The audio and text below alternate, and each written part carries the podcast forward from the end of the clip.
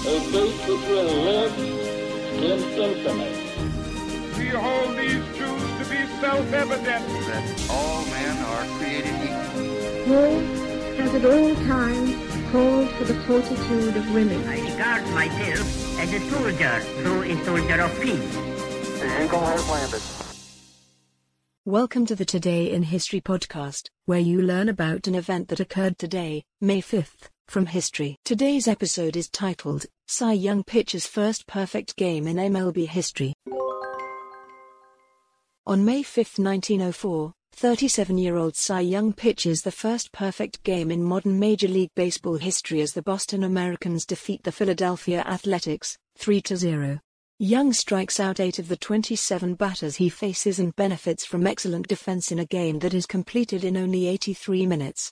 And quote, unparalleled feat, a newspaper calls the achievement.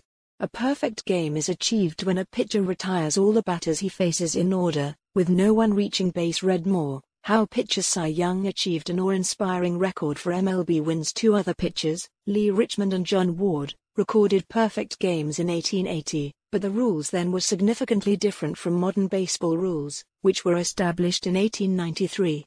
Before the modern rules, it took eight balls to walk a batter and the distance from the pitcher's mound to home plate was 45 feet.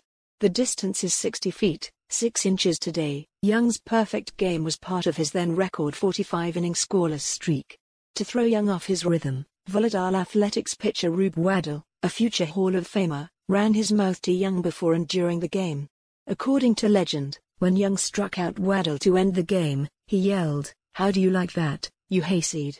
The first modern perfect game also apparently began one of baseball's more notable superstitions, avoiding a pitcher throwing a perfect game or no-hitter in the dugout. Around the sixth inning, realizing that Young was on the verge of history, his teammates stopped talking to him to prevent the future Hall of Famer from losing focus. Young, who was inducted into the Baseball Hall of Fame in 1937, finished his 22-year career with an 511 career wins, 94 ahead Walter Johnson, who is second. In 1956, MLB created the Cy Young Award to honor the game's best pitcher. Starting in 1967, the award was given to the best pitchers in the National and American Leagues. Read more. National League of Baseball is founded. Today's historic event is provided by History.com. You can find a link to the article in the show notes.